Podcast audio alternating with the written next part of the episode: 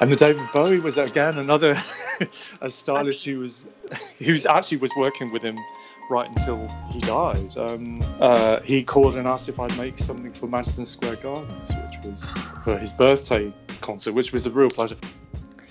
Ever wondered what the creative process is behind the films, TV shows, and theatre productions you watch? Well, Crew Chats is a new podcast going behind the scenes and chatting to the crew that help make these productions. I'm Poonam and I usually work in the costume department. Whenever I tell people what I do, they're always fascinated. So I thought, wouldn't it be cool to hear more from the wonderful people who work behind the scenes to make the films and shows we all love? Today's guest is Tim Perkins, who studied fashion and textiles in Southport in the mid 80s. He moved to London in 1989, and it was there that Tim began making clothes for pop promos and commercials, assisting on fashion photo shoots and making costumes for the likes of Erasure, Paul McCartney, Dead or Alive, and David Bowie, amongst others. Subsequently, Tim set up a studio in North London in the late 90s and from there made costumes for Boy George's musical Taboo and went on to work for his Fashion Line in New York. Thereafter, Tim took a break from the freelance world and worked for Vivienne Westwood for four years. After which he decided to focus exclusively on costume, which led to him assisting leather artisans Whitaker and Malem on the Wachowski film Jupiter Ascending. Subsequently, Tim has had a career in film, cutting for films such as Aladdin, Nutcracker, and The King's Man. Hi, Tim. Hi, Poonam, how are you? I'm good. How are you? I'm good, thank you. Relaxed. That's good. That's good. Thank you for coming on the podcast. That's a Um, pleasure. So you've had a really interesting and varied career, and I wanted um, to sort of start by asking you. You um, studied fashion and textiles at university, and then you moved to London and you began working in the sort of music and then the fashion side of things. What kind of things were you doing? Well, I, at first, I didn't actually end up in university. I just went to college. College. Um, and I left uh, and started just making clothes as a business and selling to clothes shops in Liverpool and Manchester, just a very small, on a small scale, a cottage industry. Um, and then, yeah, moved to London and I didn't really have a ultimate goal other than I just there were certain people I wanted to work with and meet, and I knew London was going to offer more opportunity than uh, where I was in Liverpool. Mm. Um, and I just went out a lot and met people, met all the people I wanted to. It was a very um, long-winded way of um, networking, but it was kind of late 80s, early 90s, and that's what I knew. Um, so I, I just met people who made music, um, met people who created style pop videos, which was obviously a big thing in the early 90s, and also met a producer who um, organised shoots for Vanity Fair magazine, amongst an American Vogue in London. And I would, you know, get calls from her to kind of do jobs. So it was a really, and there wasn't really a career plan, but it was all fashion related at the time. But uh, you say it was it wasn't a career plan, but I guess it you sort of there was it is a running theme though through all the things. It was Yeah. a, cre- a creative career, I guess that in a way you would have aspired to. True, yeah, and there were people that I wanted to work with, and I actually ended up working with well, all of them pretty much. So Uh, yes, there was obviously a Taurean determination going on throughout It's, it. it's a diligent. It was diligence though, I have to say, to go out and know, diligent. work with these people and and then actually achieving it as well. I think that's pretty cool. Well, it's funny. I, I seem to remember London being quite small. It was, you know, in, in terms of nightclubs and bars and things, it was all everyone. You kind of bumped into everyone. All the same people went to different club nights, and you could kind of, you just it felt very natural. It felt Yeah. very organic. Um, Didn't But it was really through word of mouth. I wasn't really marketing myself. Yeah, I was going to say I didn't think you went out with the intention of being like I'm going to make for this person. well, I used to make a lot of my own clothes, and I still sometimes do. But um, so that would always be a talking point. If someone liked what you were wearing, you'd say, "Oh, I can make it for you," or um, or I could make whatever you want. So it was just a form of advertising, I suppose. yeah, I, I always wonder how much easier it would have been to have a kind of clear destination. For instance, working in costume and Right. headed straight for that. But to be honest, I don't think in the early 90s I would have had the discipline to have um, gone straight into film. Yeah, and also I think probably how you work now and the s- your s- the style or the skills that you've acquired, you wouldn't necessarily have acquired them if you hadn't done those things in the past. They would have all they all inform the way you work and create now. So I think it's Completely, yeah. Yeah. Yeah, it's true. Very much so. Um, and for instance, in the past, when someone would ask me to make something, I would give a price and I would cut the pattern, um, fit it, to buy the fabric myself, make the whole thing. And it was I was kind of a one man show. And obviously, when you give a price, you don't you can't really quote for people changing their mind or uh, things not working out how they want. So in a way, when I'm now in film, when people change their mind, I don't take it at all personally. I'm quite happy to change because I think, well, you know, I'm on the clock, so you can change it as much as you want. I don't, um, I don't find it disheartening. Well, I guess also with uh, creative, in, especially the sort of, um, I'm not sure how it is in same the music world as well, but in like in the costume world for like films and TVs and such, th- there is a lot of stuff that isn't used, or there is a lot of change minding. I think you can't necessarily get attached. You can't take it too personally, like you're saying. you can't No, really get attached at to all. things you make. So I think that's probably a really great thing that you've come to um, learn. Yeah, yeah, I think you get really resilient, and I think it's not. Yeah, it's normally not a reflection on your skills. It's just scripts change, actors change, the color of the scenery changes. so you know, you have to. It can all end up on the cutting room floor or just being ditched in favor of something else. There's no point sometimes if something isn't working. Persisting with it, I Um, guess. Yeah, exactly. Um, you worked on Boy George's costume. I was like f- fangirling, I guess is what you would say, fangirling. bit. When you sent me your notes, I was reading who you've worked for and what you've done. And I was just like, oh my god, Mm. this is amazing. Because I've been around for so long.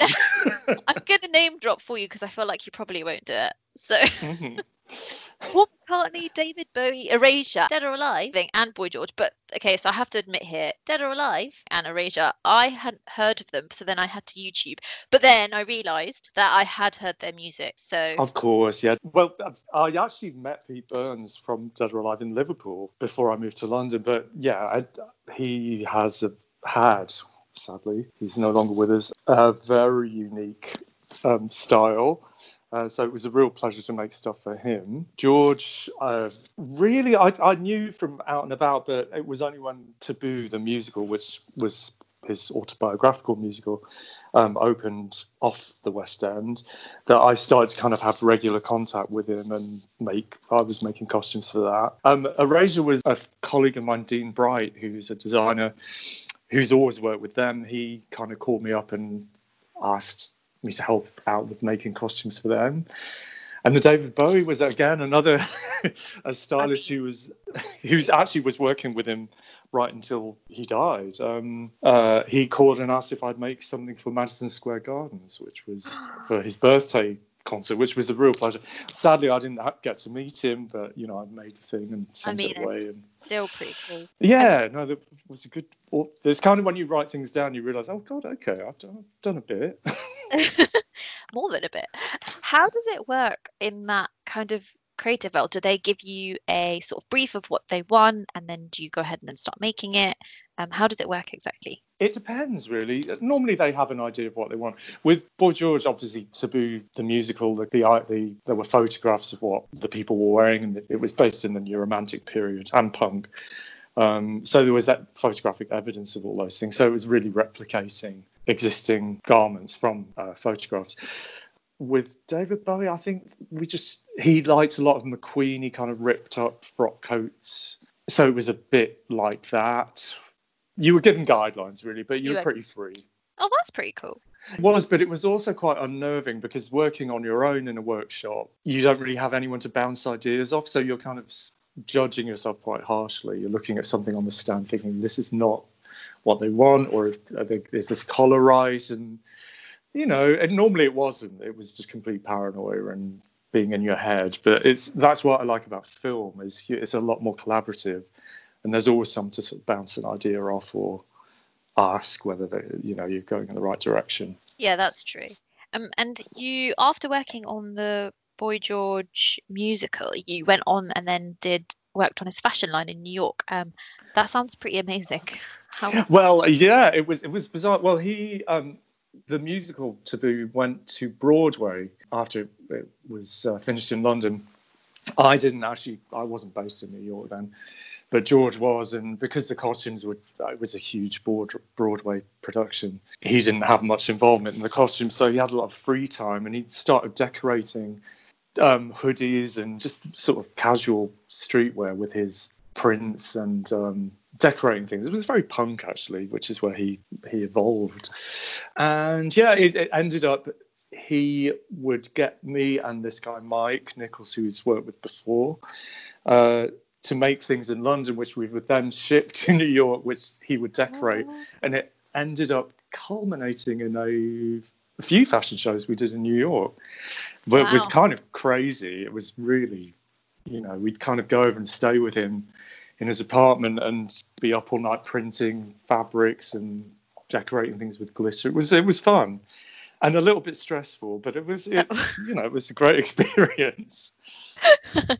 um, George is very spontaneous, which is is actually really encouraging. He's really you know if if he just thought something was a mistake, he would completely love it. He Oh, really? Um, yeah, he would just go with it. Um, Oh, that's refreshing. yeah, it was inspiring. It's good. That is pretty cool. Um, how so? This whole time you would have been working as a freelancer in your studio, Mhm. like you said. How has that? How was that initially? Because obviously you mentioned it was. I wouldn't use the word lonely, but obviously you are alone. You can't bounce necessarily the ideas off someone then and there. How has that been, and how has that then informed how you've worked in um, a studio setup with uh, multiple other people, say on a film? Um, well, yeah, it was. I found because you, I think the nature of what you do, if you're a craftsperson, you always second guess what you're doing, and um, it was. It was. It's strange to do that in isolation, especially when you're doing everything from you know shopping for the fabric and fittings and pattern cutting and making.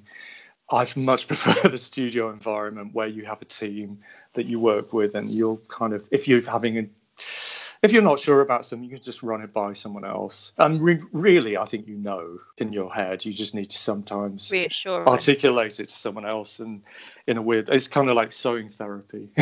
yeah, no, I can understand that. You just want someone to reassure you and say, actually, no, you're, it's fine, it's fine, it works. and even yeah, even if you're saying it, you're actually, why am I even asking this? Of course, it's fine. It's yeah. Um, it's normally a technical thing. It's normally technical things, which is interestingly not always a concern for a designer, a costume designer. You know, they're That's- much more. They want it to look right, but they're not specifically.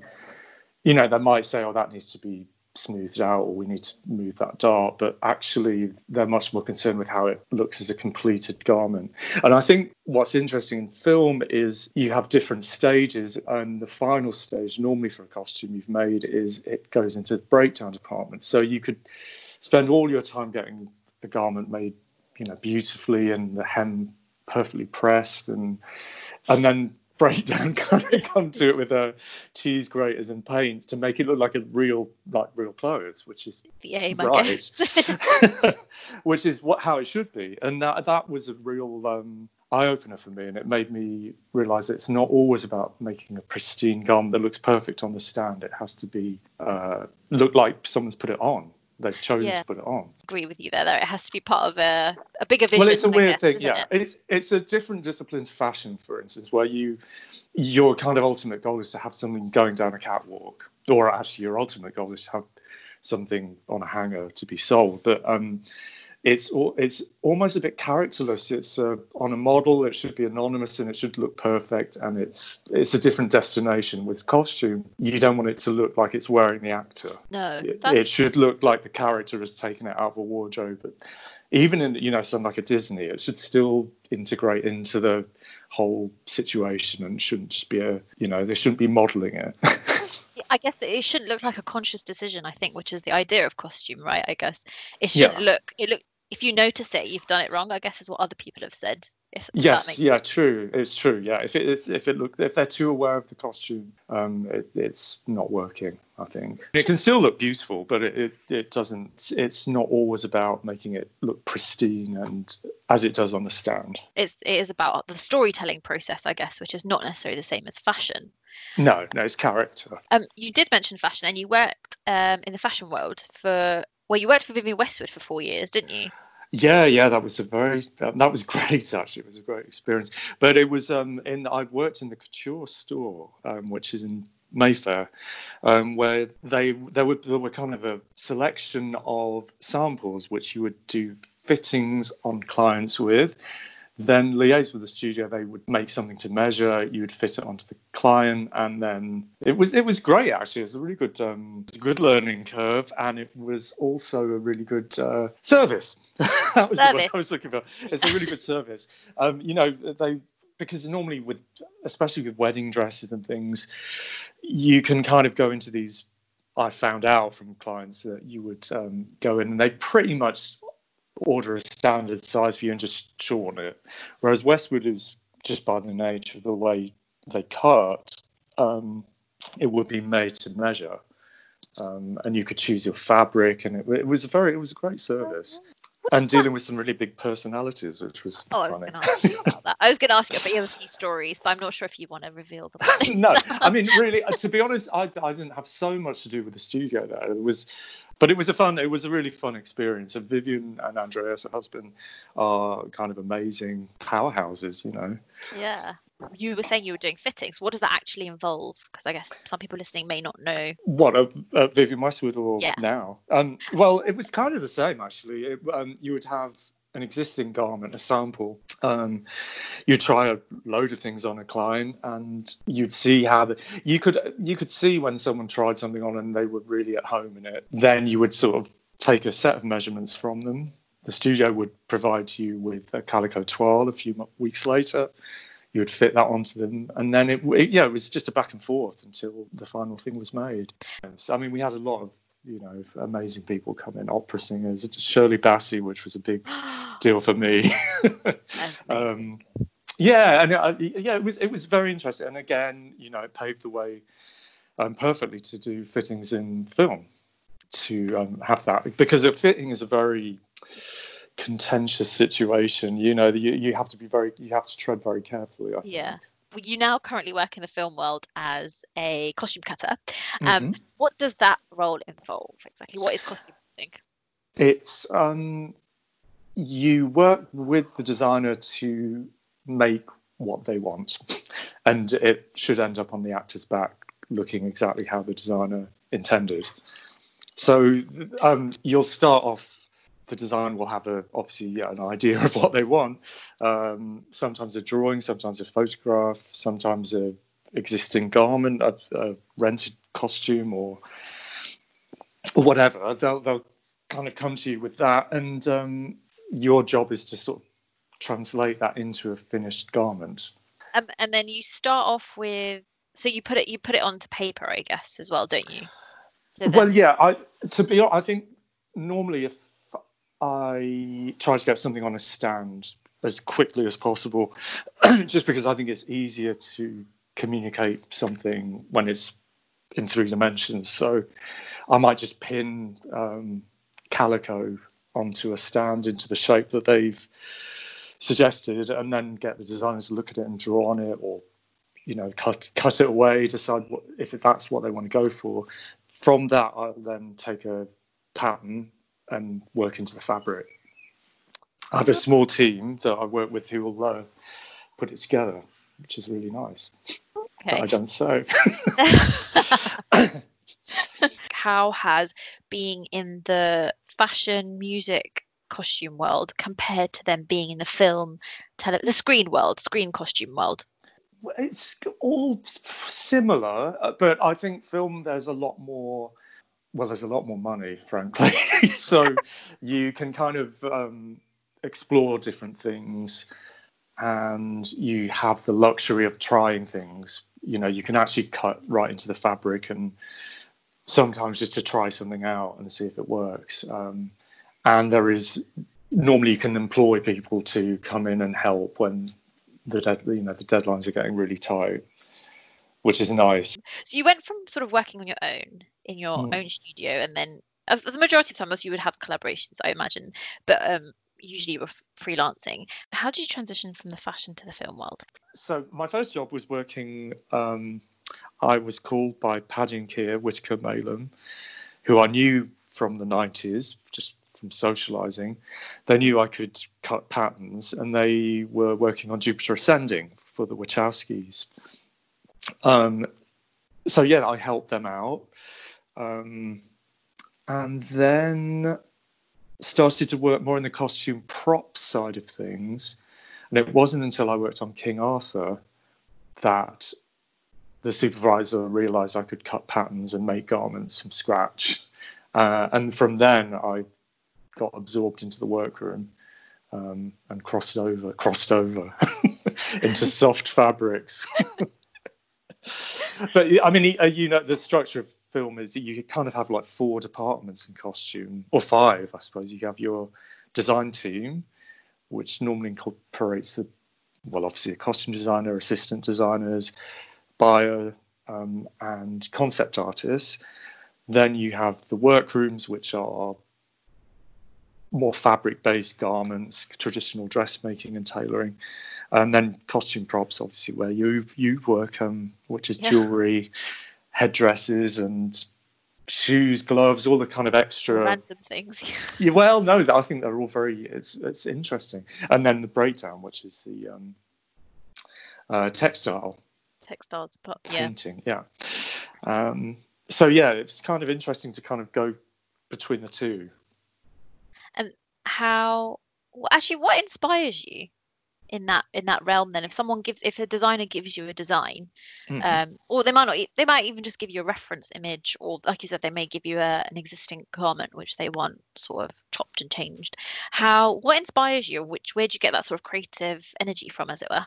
Well, normally the design is pretty instrumental in it, really. I think, you know, really you're working as their hands. You kind of have to get, try and understand what it is they want and achieve it. Um, which is why I like the three dimension, you know, getting something on the stand because I think it's just faster and it's, you know, easier for them to change a direction or ch- to see it and just say, well, Visualize that's not it, yeah, yeah, that if it's there in front of them, uh, it doesn't. They then have to. You normally would get it to into fabric before you would show it anyone else. So.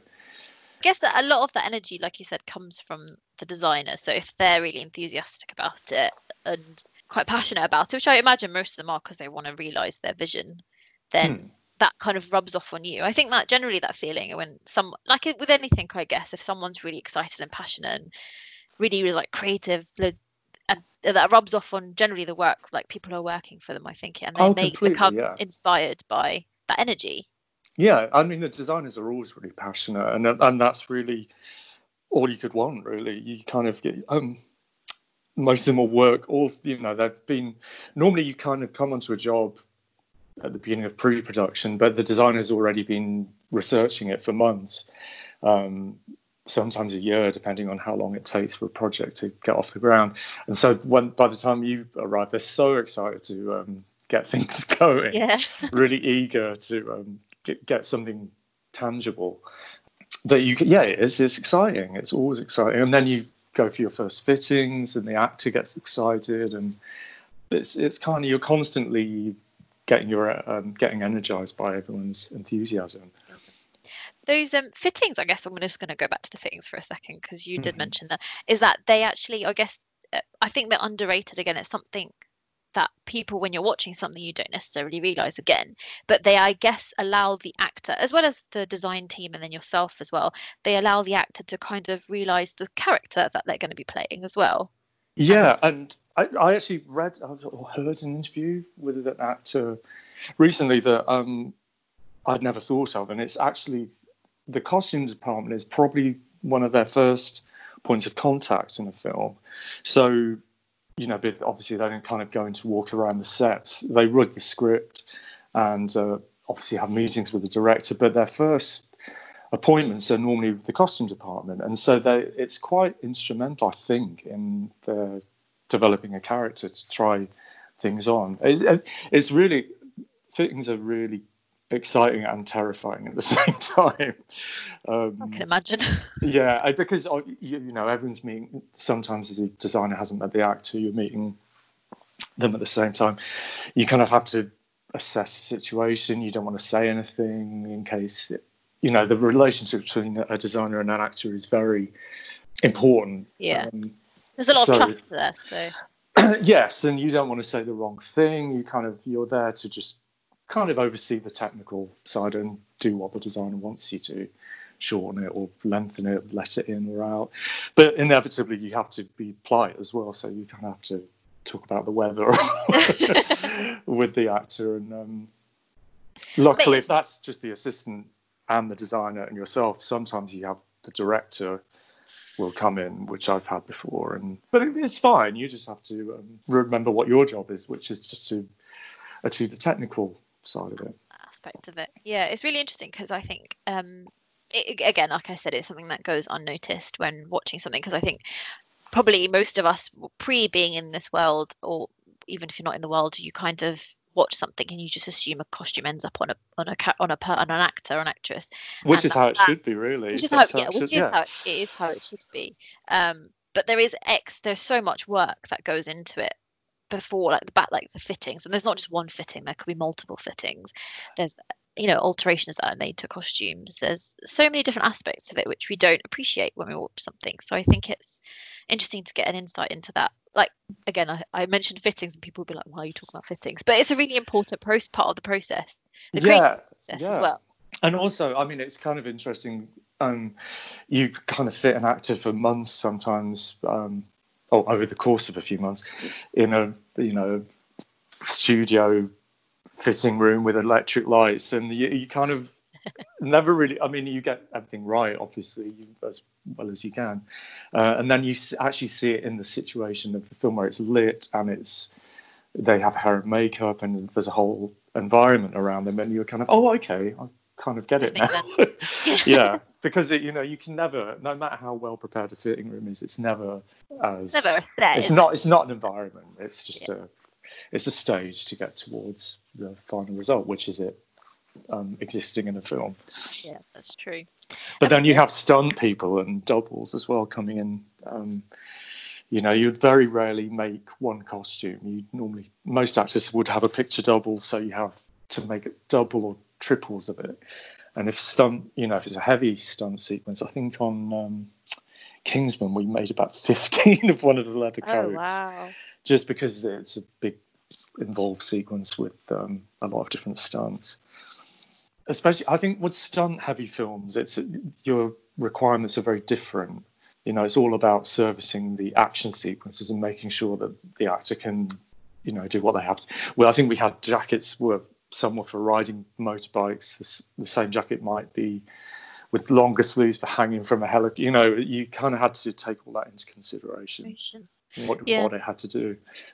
kind of leading on from that actually what's been your most um creatively challenging but i mean that in a positive way um kind of task as it were or undertaking where you've kind of been given something you've been like how will this happen and then it always comes to fruition but the end result has been the thing that you've been the most proud of I think every job. I mean, uh, I'm never daunted by te- a technical challenge. I kind of like it.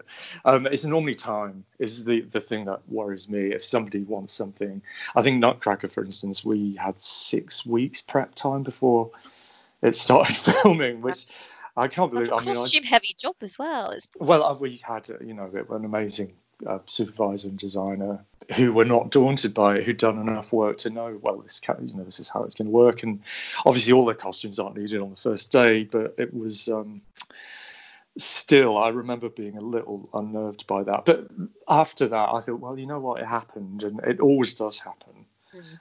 You don't always know how. um, Yes. But you, you, the best way is to just, rather than worry about it, just get on with it, and um, it happens. Luckily, as I said, I think from being in a workshop on my own and being stressed out to being in a big team and stressed out is a lot better. you feel you've got a support network. yeah that's that's very true actually it's really nice i think um having a, a, a great team around you makes a massive difference with any job i guess but i think more so in a creative world because like you said you need to bounce off ideas or just having someone to sort of say Actually, that's all right. Like, you know, the kind of little nuances of costume making. Yeah. I guess. Yeah, exactly. Just um, helping make decisions and just, yeah, if someone take away something and they can, um, okay, I'm going to deal with that, and that means I can focus on the next thing. And Yeah. yeah, so yeah, most things are, to answer your question, I, I've not, yeah, not been um, Daunted by anything. daunted by things. I'm always kind of let's have a go. I think it's exciting. That's good. Oh, that kind of leads nicely on to the next question, which is what has been the highlight of your career? Oh my god. Uh, You've probably had quite a few. Yeah, I mean, every every time you get a, a costume on an actor's back in front of a camera is a, a highlight. Really, I think um, there's jobs I've really enjoyed. I think working for I really enjoy working for Disney. I think because I grew up with seeing a lot of Disney films and to kind of be involved in making films for a new generation is is um, exciting. I think on Aladdin it was interesting to make costumes that were going to be made into dolls.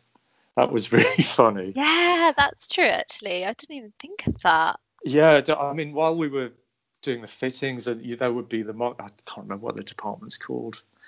It's not marketing. There's it's Franchise? franchise. Franchise, yeah. Yeah. Yeah, they kind of um, were taking away samples of fabric and look, you know, photographing the garments on stands as we were making them.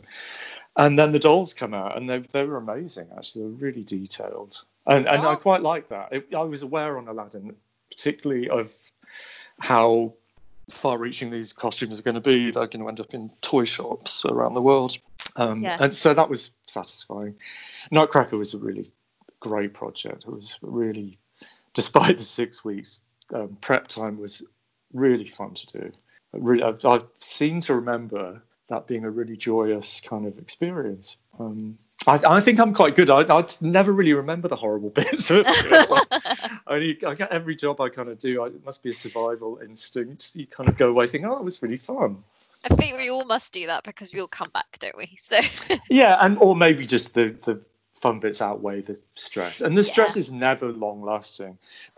I mean, really, I d- in a lot of ways with a, with when you have a great designer and supervisor, you almost don't have to think too much. You're kind of okay. They'll let you know when stuff is coming up, and so you can kind of focus on your technical job and Yeah. working with your team.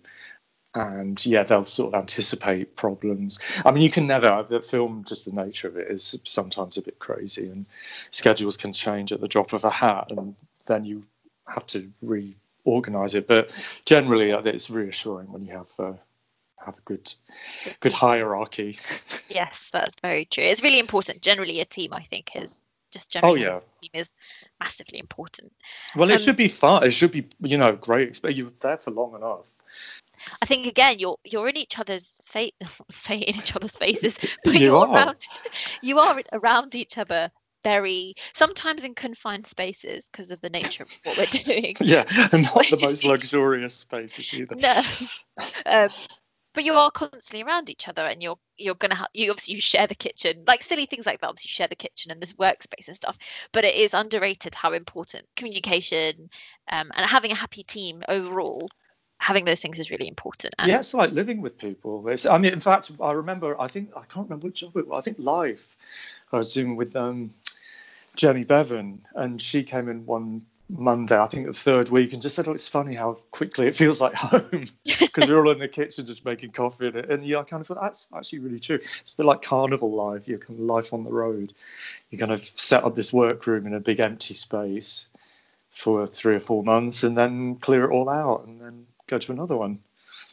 Yeah, I was actually thinking about this at the end of our last job that we did, and we were packing up because the last job we did was like nine months long, which is really long Yeah, that job. was a really long job. Yeah. a really long job. We had really made it home, like really made our little department. Like we'd stuck things on the wall. We'd had our anyway. We'd we'd really had made it it. painted, Had it still a, a water feature. we had our bird feature. we had a yeah, um, but other than packing up, it was a. It felt I felt a little bit sad. I think sadder than I'd felt packing up on any other job that I'd been off. But it's true that it is. It becomes home so quickly. yeah, it, it does. You, because you're there probably more time than you're than you're actually conscious at home. Um, yeah, I, I, I can understand that. But it, also, I think it's always good to get to the end of a job and be like, okay, this is done, um, and start the next one. And normally, hopefully, with the same team, because you know you, you do build up the bond. It's weird not seeing even this short um, lockdown period. is odd to not see see my team. It's um, yeah, it's really weird. Yeah, you kind of feel like you're missing out on their lives. yeah, because it's true. You do sort of on a day-to-day basis. You you do learn things about each other, which I think in another and maybe another office job you wouldn't. And I think it's those bonds are so important um, to maintain a happy team, and also then your creative working. I think is even more um, successful. You're Yeah. realizing the design vision is even more successful when you have that. I think. personally. Well, I think a designer as well picks up on it. You know, they'd like a you know to work into a nice atmosphere in a workroom, even if they don't. You know, normally designers are obviously very busy. They have to kind of communicate with certain people. They can't speak to everyone always. They have to go to each head of department and discuss the, what's needed. Um, but they, I think they pick up on an atmosphere in a room, and you know, they want it to be pleasant. Yeah, of course. So leading on from the end of a job, I guess, nicely, in a weird way, we are coming to the end of the podcast. Now, this is the time for you to give your viewing recommendations to us. okay, okay. Run through. Th- this is really, really, really difficult. I'm sure everyone says exactly the same. I number one, I did um, all about my mother and slash talk to her, two films by Pedro Almodovar, which I absolutely love. I think um, he's one of my favorite directors. Um, have you seen either of them? So I've got something to admit. No, I haven't, but I've heard of Almodo- Almodovar, Almodovar, because yeah. of because of our mutual um, friend Lorenzo. Lorenzo, tells yeah. me about them all the time, Oh no, you, and I'm like, yeah, would add them love. to my list. I, Add them to my list. no, that he's a, a Spanish filmmaker who started, I believe, in the oh my god, it might be even late seventies and post Franco Spain. So he made he was quite irreverent, making films sort of drag queens and um, about drug addicted nuns, and Oh. and he deals a lot with he makes a lot of women's um, dramas, which sadly is not doesn't happen so much. Um, Yeah. um, and he, um, he, his films are always very beautifully art directed. So there'll be, there's a lot of strong color and um, they're quite emotional dramas, but there's also humor in them. They're just really good films. And those two are particularly, um, I think, yeah, I, I saw them when they came out. And, uh, um, but yeah, just brilliant films, really dramatic, poignant, funny. And look amazing, really great performances. Um, yeah, he's he's always I'll always watch his films. I'm adding them. I've added them to the list already. I should say they've been on the list for a while. oh well, then that's good. I'm good to um, encourage you to watch that. And your second one? The second one was oh yes, uh, Sunset Boulevard by another writer director, Billy Wilder, who um, was he lived he was German, but um, because he was Jewish, moved to Hollywood in the uh, during the Second World War, before the Second World War, and uh, just made he made some amazing films. Um, but Sunset Boulevard is a particularly interesting one. Have you seen this? Oh no, I'm really, I'm sorry. Oh no, no, it's good. I, I, I, it's kind of it's but it's easy to explain it if you haven't seen it. Um, it's uh, a film. I think it was made late fifties, and it's uh, about a faded Hollywood star from the silent era who wants who thinks her comeback is happening, and a guy who actually hides his car in her villa um, in the garage, who's Oh. a screenwriter, and he kind of gets dragged into her world and starts writing a script for a film that she thinks is going to be her big comeback. And it's Oh. it's it's really fabulous. I mean, um, it's kind of got, got appeals to my gothic side. Her mansion is kind of she lives alone with her butler, just with all po- you know posters of her old films and photographs of herself, and uh, I think it even has a pipe organ, so it's quite kind of Oh wow. haunted and um, she's a little bit deluded. a, yeah, I was gonna say. She's a bit deluded. And what is interesting, I think it's interesting that Billy Wilder directed it because obviously he, as uh, coming from a different country, from Germany to Hollywood, was he could kind of get an outsider's view of how Hollywood treated its um, actors. And actually, Gloria Swanson, who plays uh, Norma Desmond, the actress in the film, was a silent film star. So all the pictures in the in her Ah. mansion are actually pictures of her in her silent. It's it's really it's an interesting film. It's very good. Again, added to the list. Yeah, it's really good. I feel like dramatic. it's it's something that gets referenced a lot. Both Sunset Boulevard and Billy Wilder, both Yeah. like him and the movie get referenced. I feel like I've I've heard of them, but it's just I've never seen them. So I should really educate myself in this Oh, you should. It's a great watch. I mean, Sunset Boulevard is so great, and uh, her performance is quite extreme. She's quite. Um, I think originally there were a load of actresses who were going to play. I think Mae West at one point was going to play Ah. Norma Desmond, which would have made it a slightly different film. But it's it's um, you know, it's amazing. And Billy Wilder, I mean, he directed um, Some Like It Hot and Double Indemnity. He did some really great films. The Apartment. So yeah, I love that. Um, what the third one? I keep. I'm I'm conflicted about this. So the third one You can say both because I know you've got two. Oh yeah, I do. Yes. Um, one was Marlene, which is a 80s, early 80s documentary um, interview with Marlene Dietrich um, by an actor called Maximilian von Schell, who actually worked with her, I think, in a film called Judgment at Nuremberg. And he um, asked if he could interview her.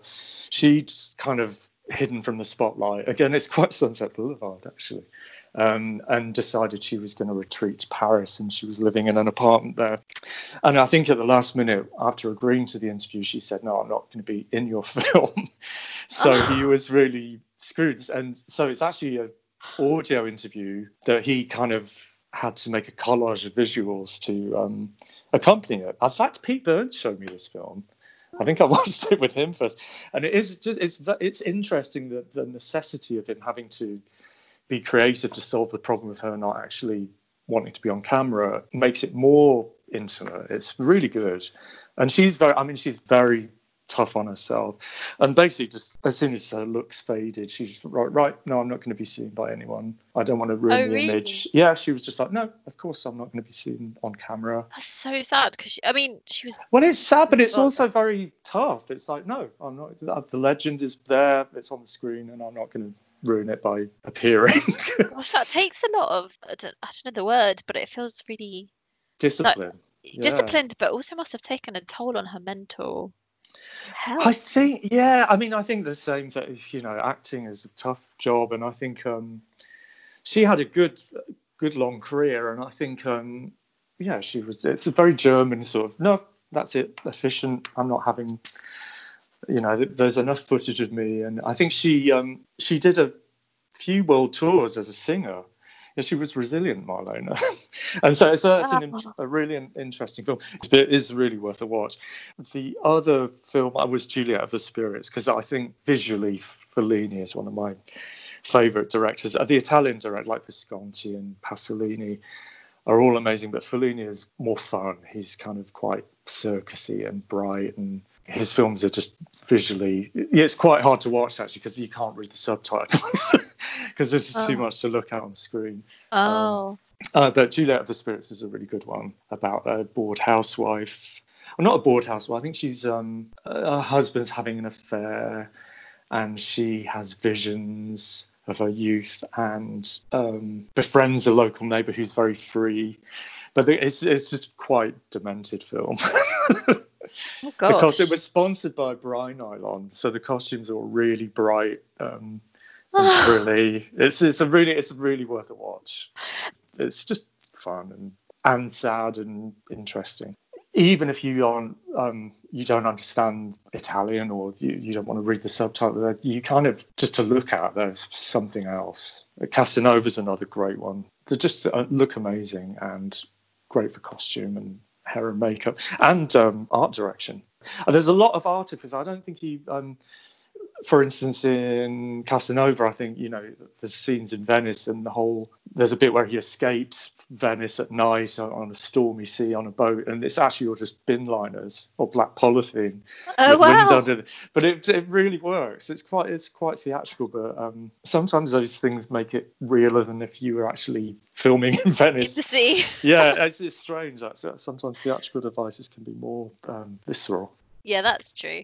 They are of a different era as well, I guess. That kind of ingenuity with how you create things would have been um, really interesting because I guess they wouldn't have had the tools at hand necessarily with CGI and such that we would have now. So it's always interesting watching movies where they've been really creative and ingenious about how they've approached Yeah. um, set building or costume.